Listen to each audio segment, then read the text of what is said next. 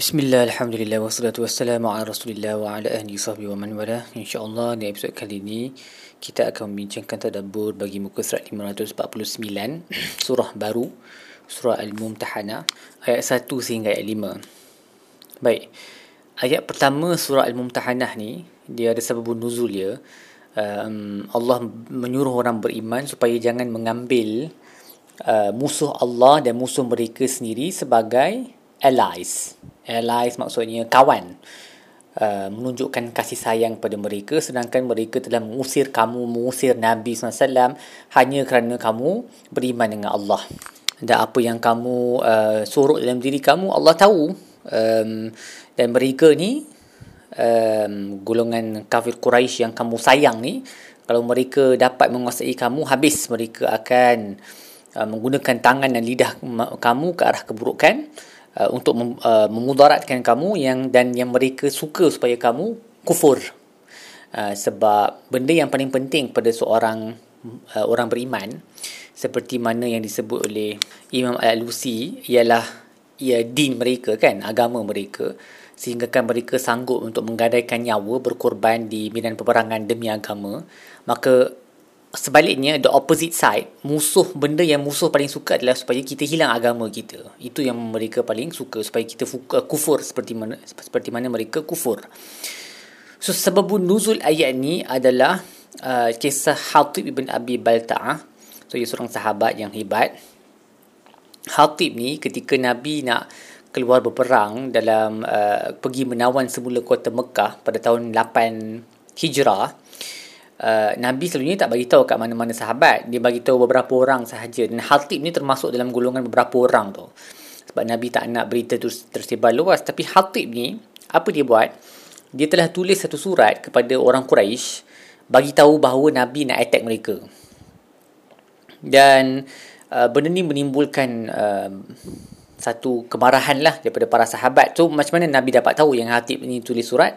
Allah bagi tahu. Okey Jibril datang beritahu kat Nabi, Hatib telah, telah pun tulis satu surat kepada kaum Quraisy yang surat tu sekarang berada dengan seorang wanita yang berada di Raudatul Khakh.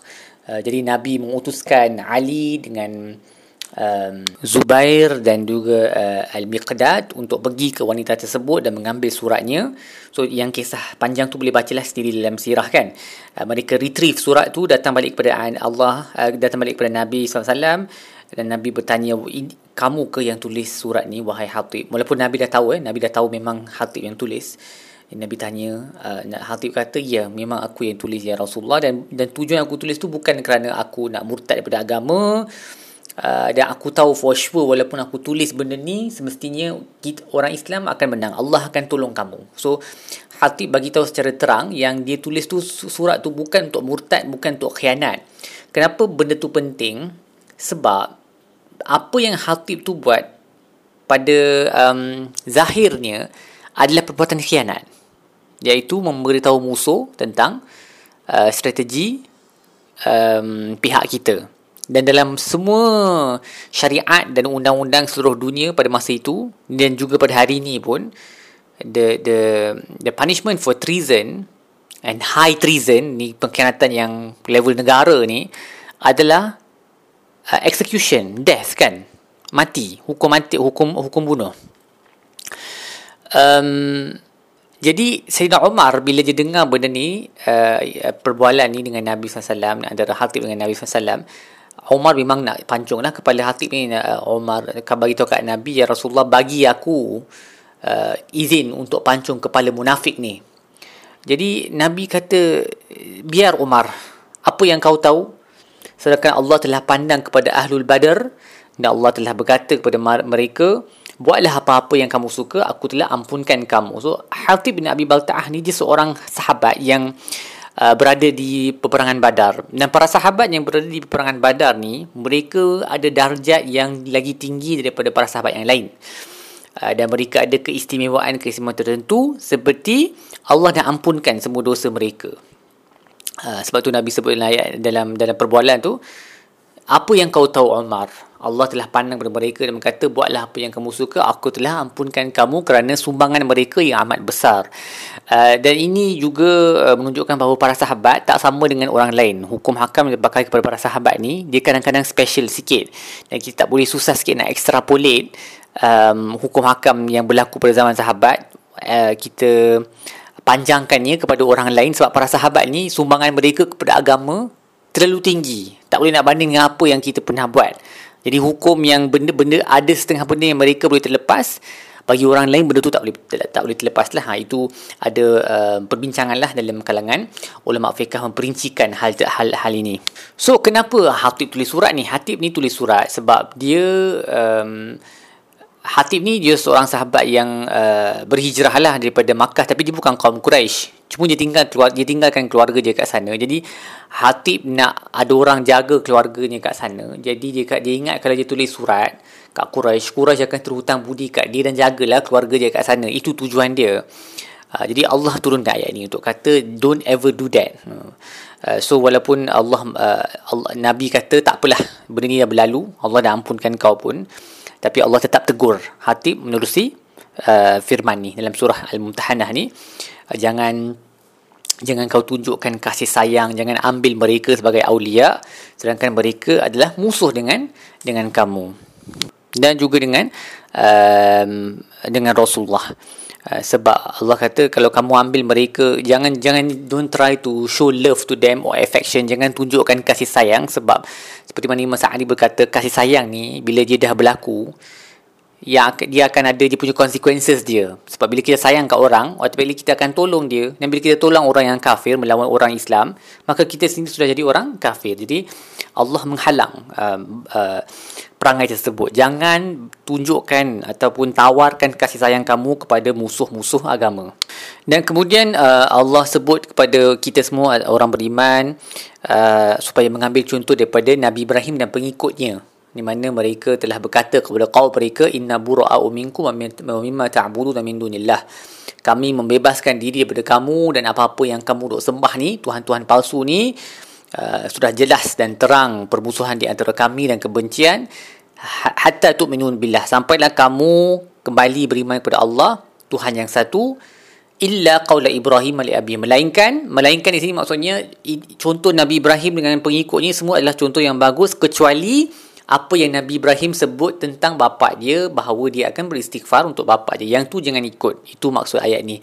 Sebab Nabi Ibrahim kan um, dia bersumpah yang dia akan beristighfar untuk bapa dia. Uh, sampailah Allah turunkan ayat yang kata tak boleh istighfar untuk orang yang mati dalam uh, kekufuran. So yang tu Allah kata yang tu tak payah ikut. Yang Nabi Ibrahim beristighfar untuk bapa dia, yang tu jangan ikutlah. Uh, sebab se- apabila telah seorang yang mati itu orang yang mati dalam kekafiran uh, tak boleh bagi kita mohon keampunan bagi mereka. Waktu hidup boleh. Dan mohon keampunan untuk mereka waktu hidup tu maksudnya kita harap mereka jadi muslim lah.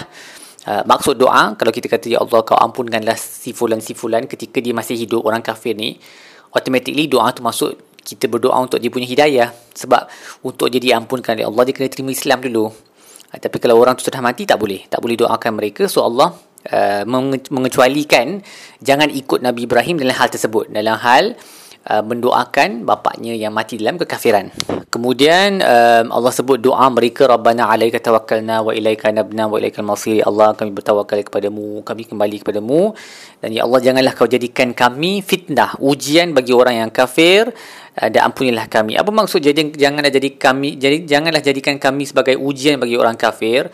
Maksudnya ya Allah uh, kau janganlah uh, jadikan orang kafir itu Janganlah bagi peluang kepada orang kafir menguasai kami sebab kalau benda tu berlaku nanti mereka fikir yang mereka berada di atas kebenaran sebab mereka berjaya untuk menguasai orang Islam sebab in their minds in most people's minds dalam fikiran ramai orang kalau kita boleh menang satu kaum tu maksudnya Tuhan tolong kita lah Maksudnya Tuhan tak tolong mereka.